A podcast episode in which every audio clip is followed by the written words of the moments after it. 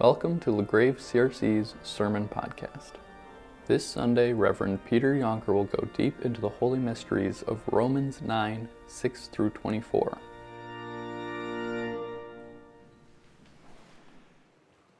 Our Bible reading tonight, as promised, comes from Romans chapter 9.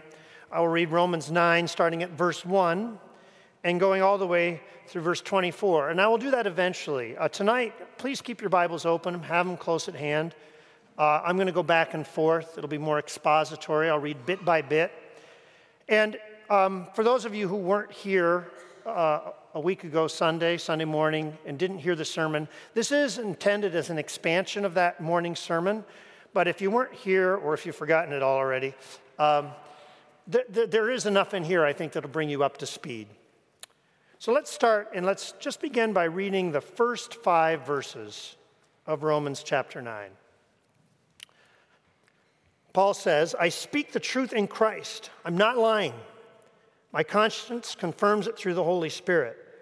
I have great sorrow and unceasing anguish in my heart. For I could wish that I myself was cursed and cut off from Christ for the sake of my people, those of my own race, the people of Israel. Theirs is the adoption to sonship there's the divine glory and the covenants, the receiving of the law, the temple worship, the promises. Theirs are the patriarchs, and from them is traced the human ancestry of the Messiah, who is God over all, forever praised. Amen.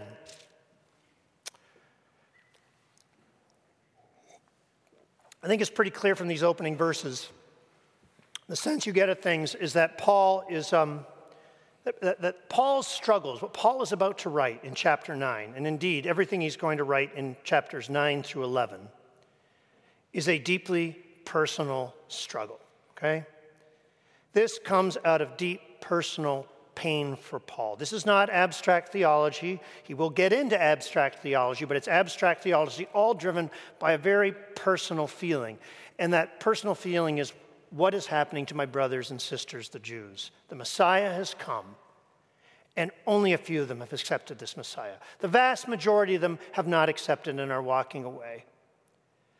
And for Paul, this is personal because I'm sure that many of those who are walking away are people to whom he is close old friends, neighbors, who knows, maybe parents, maybe brothers and sisters, guys he went to university with to study being a Pharisee all of them rejecting the Messiah that he loves so deeply.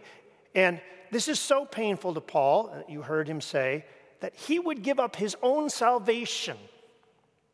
I would let myself be cut off from Christ if somehow they could be brought in. Deep personal pain.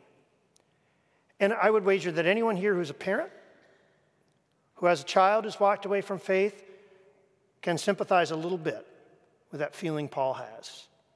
I would give anything for my child to come back. That's the feeling that Paul has about the subjects that he's going to talk about and the things we're going to talk about tonight. And, and throughout 9 through 11, we'll read 9, I'll read a little bit of 11 later. That's the issue he's dealing with. Why aren't the Jews coming to Jesus? Let's keep reading, starting at verse 6, and I'm going to go 6 through 18. He starts to answer his question. It's not as though God's word had failed, for not all who are descended from Israel are Israel, nor because they are his descendants are they all Abraham's children.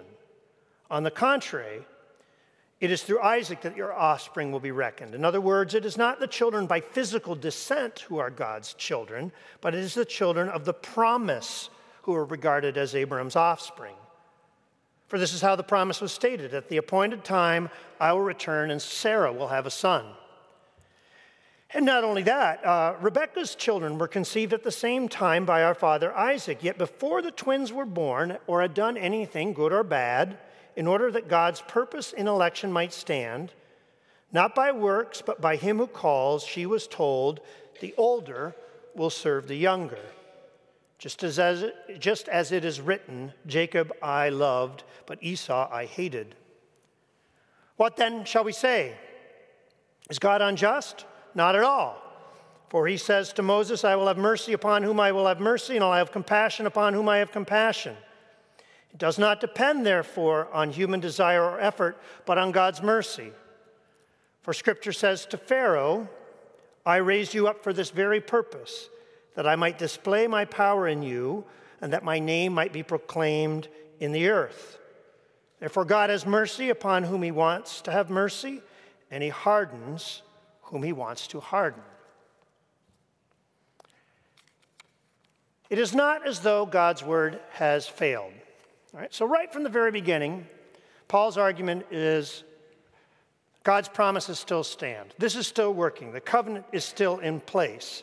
And then he sort of launches into an explanation of how that could possibly be so. And the first thing he says is, Not all Israel is Israel, which is a very strange thing to say. And what he means by that is that um, to be part of the promise has never been about being from blood descent. You could define Israel by blood descent, but that's not how the children of the promise are viewed. They're defined by the promise. They're the ones chosen to bear God's purpose to lead towards the Messiah. Just having Abraham's genetic material does not make you a child of the promise. It may make you a Jew, it doesn't make you a child of the promise. Not all Israel is Israel. And then he gives examples, right? Isaac is a child of the promise. Ishmael has Abraham's genetic material, but he's not. Jacob is a child of the promise. Esau has Abram's genetic material, but he's not a child of the promise. This is the way it's worked in the past, says Paul, so why should it surprise us now that a whole group of people who also are genetically Jews should now, by God's sovereign purpose, also not be considered children of the promise? And besides, he says, that's how we see God working through history. He hardens whom he wants to harden, has mercy upon whom he wants to have mercy. Just look at Pharaoh. Now, there are a couple of levels in which that argument and Paul's words are really controversial and controversial in a really interesting way here. Think of who Paul is comparing Israelites to, okay? In this passage, Paul compares the people of Israel to Ishmael, Esau, and Pharaoh. Israel, you are like Ishmael, Esau, and Pharaoh. That is such a complete reverse from the way Israel would have been thinking about it. When they read the old stories of who did they identify with? Jacob, Isaac, and certainly not with Pharaoh, but with the oppressed people of Egypt. Paul is turning that on its head. He's saying, No, Israel, you, you know, you're, you're like Esau, Ishmael, and Pharaoh. Now, you know that when Paul went out to speak the gospel of Christ, he went to synagogues and often preached first there. And sometimes they did not receive him well. Sometimes they threw stones at him afterwards. If you think about this message, you can understand why maybe that's so. If they were being compared to, to Ishmael and Esau, that was such a turn on the head of what they were used to. Okay, that's one thing. And the second thing about what Paul says so far is that it raises some obvious questions about fairness. So, wait a minute, Paul. You're saying that the only reason that my friends, the people I love, my fellow Jews aren't following is because they were not chosen and God has chosen to harden their hearts? It's God's choice and hardening that caused this situation? Well, how can they be blamed? How can you hold them accountable when God is the one who pushed them aside and hardened them? That second question is the one that Paul addresses in the next part of our reading. Let's go back to the text and let's start reading at verse 19. One of you will say to me, Then why does God still blame us? For who is able to resist his will? But who are you, human being, to talk back to God? Shall what is formed say to the one who formed it, Why did you make me like this? Does not the potter have the right to make out of the same lump of clay some pottery for special purposes and some for common use? What if God, although choosing to show his wrath and make his power known, bore with great patience the objects of his wrath prepared for destruction? He's talking about Israel there. What if he, Israel in the Old Testament, when they always rebelled, what if he bore with great patience the objects of his wrath prepared for destruction? And what if he did this to make the riches of his glory known to the object of his mercy, whom he prepared in advance for glory? Here he's talking about the Gentiles, even us, whom he called, not only from the Jews, but also from the Gentiles. This is the word of the Lord.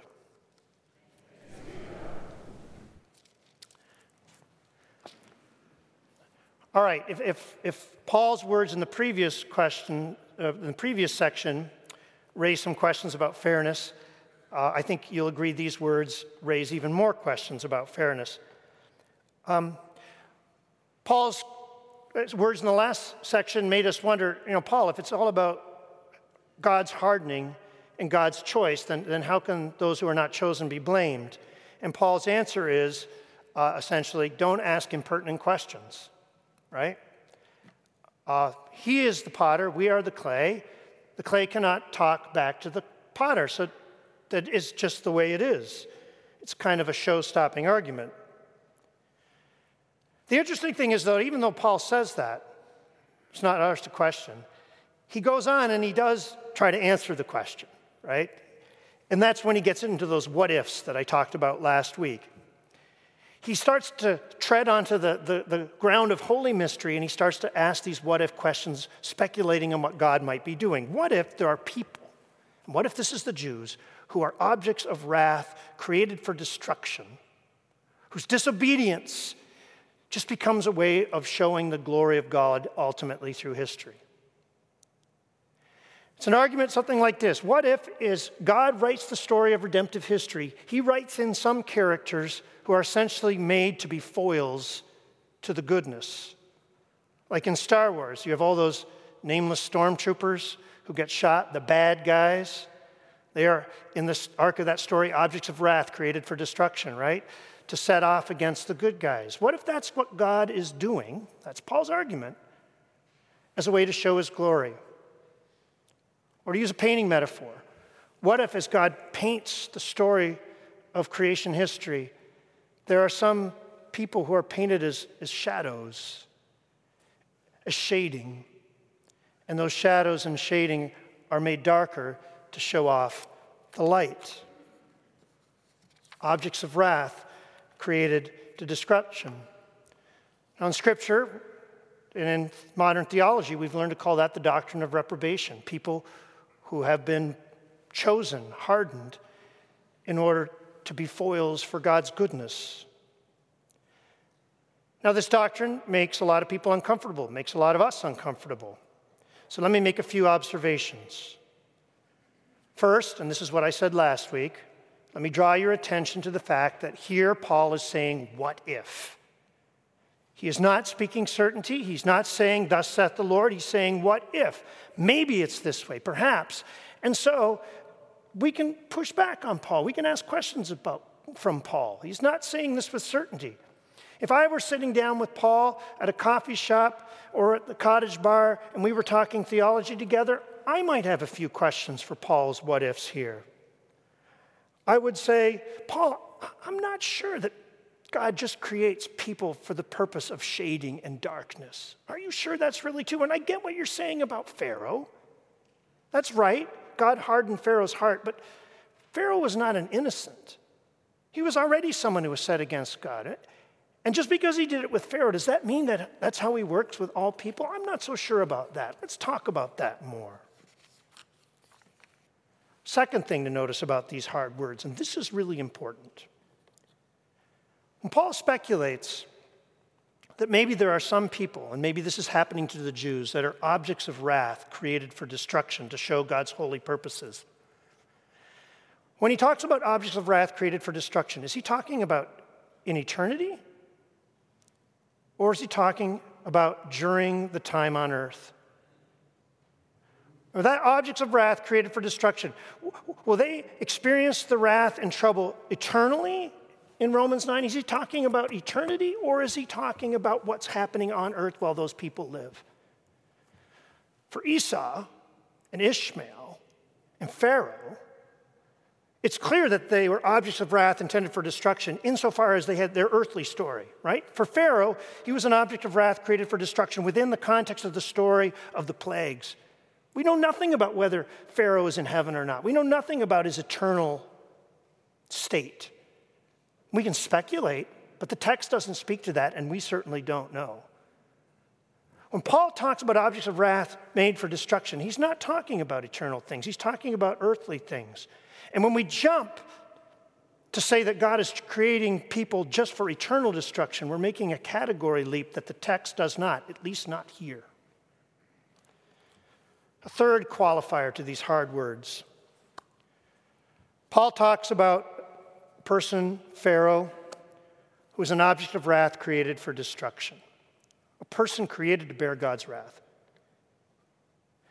There's another person besides Pharaoh who fits that bill in Scripture.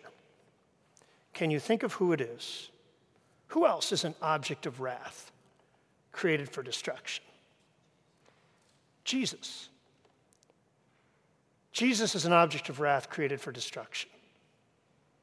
Jesus came to this earth to bear the wrath of God. He was born to die. He was born to bear the entire weight of our sins. That was his intention. Now, of course, he's different than Pharaoh, but Jesus Christ himself was an object of wrath created for destruction who came to this world for our salvation. Who is it that will judge humanity at the end of time? Jesus. The fact that he himself knows what it feels like to be an object of wrath created for destruction, what do you think that, how do you think that will affect the way he judges those people whose hearts were hardened and who were pushed away by God's choosing? I don't know, and it's pure speculation, but I think he will have a lot of understanding. That's the end of our passage as it's written in your bulletins. But it's not the end of Paul's thinking on this matter. Paul does not stop wrestling with this matter in verse 24.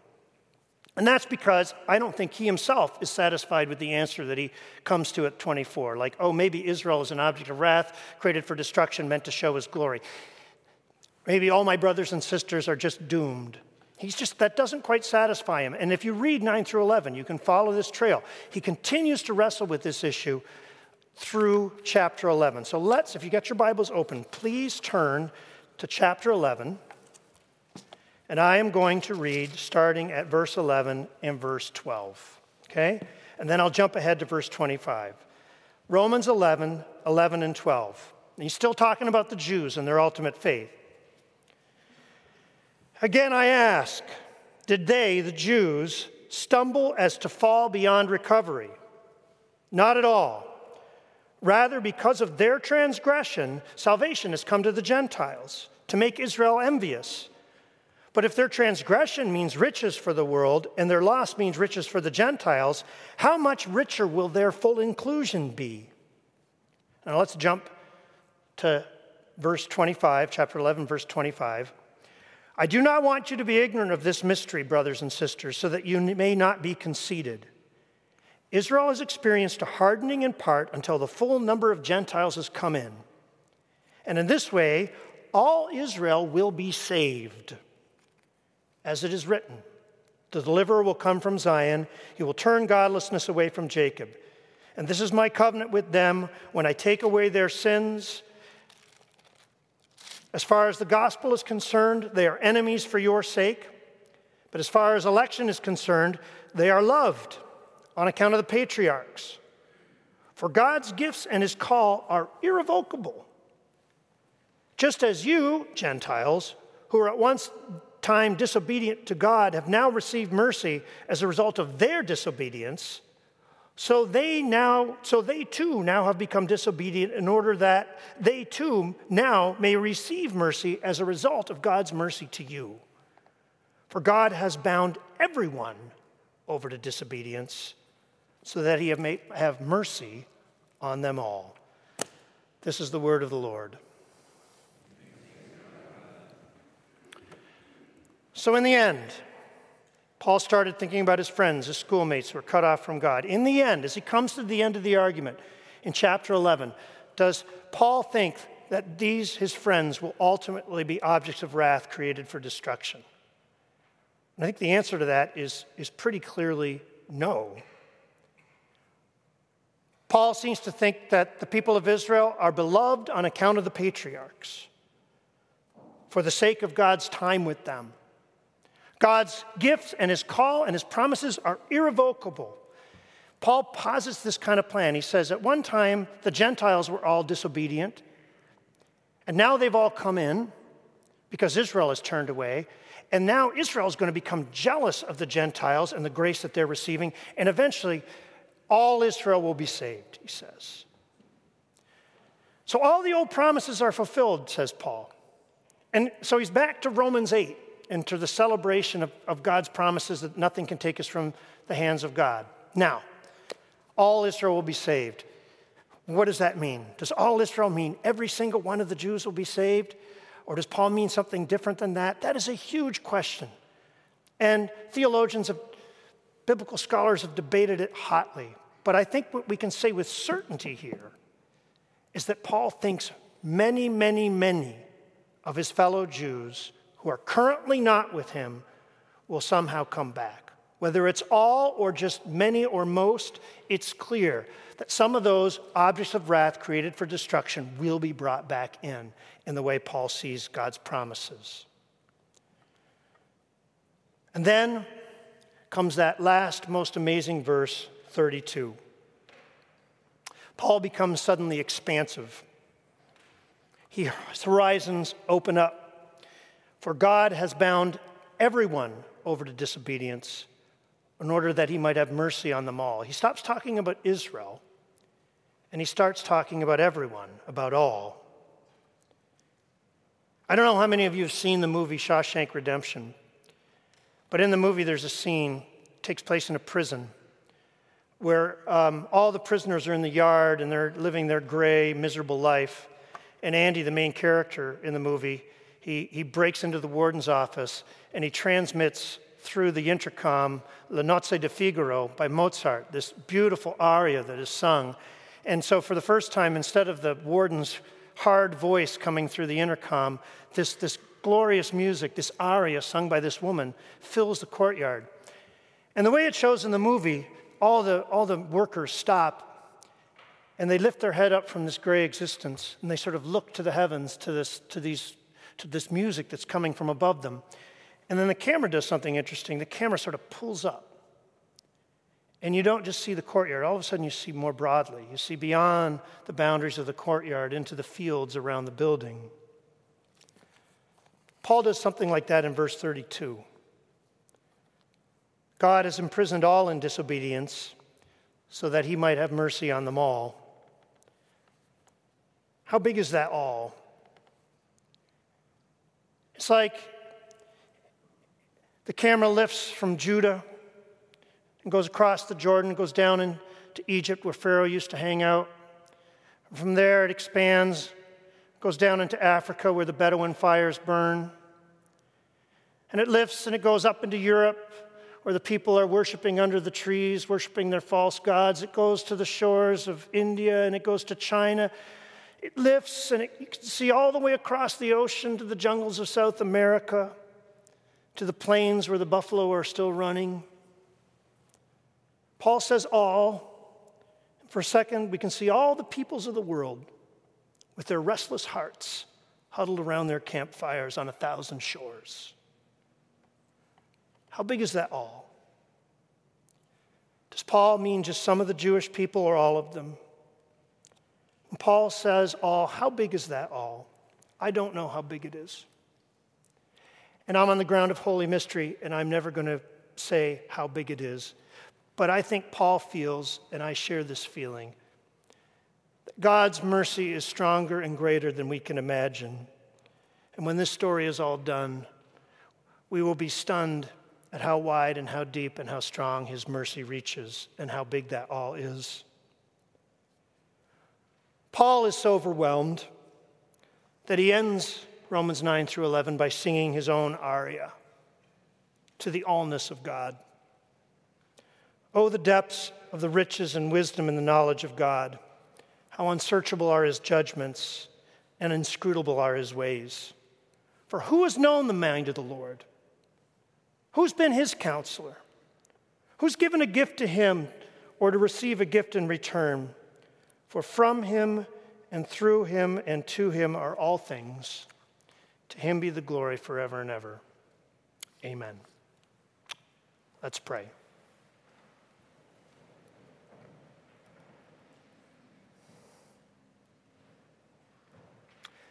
Thank you, Lord, for the power of your grace and the power of your mercy. Lord, every day we're totally dependent on it. We pray for the strength of that mercy. Oh, Lord, we pray for the strength of that mercy for all the people we love who have strayed from you, who in their life right now feel to us like objects of wrath created for destruction, Lord. Our hearts break for them, our brothers, our sisters, our children. So, Lord, we pray that some of Paul's great vision here of the power of your grace may prove true in their life and in all our lives as we wait for you. In your name we pray. Amen. This has been LaGrave CRC's Sermon Podcast. Thank you for watching.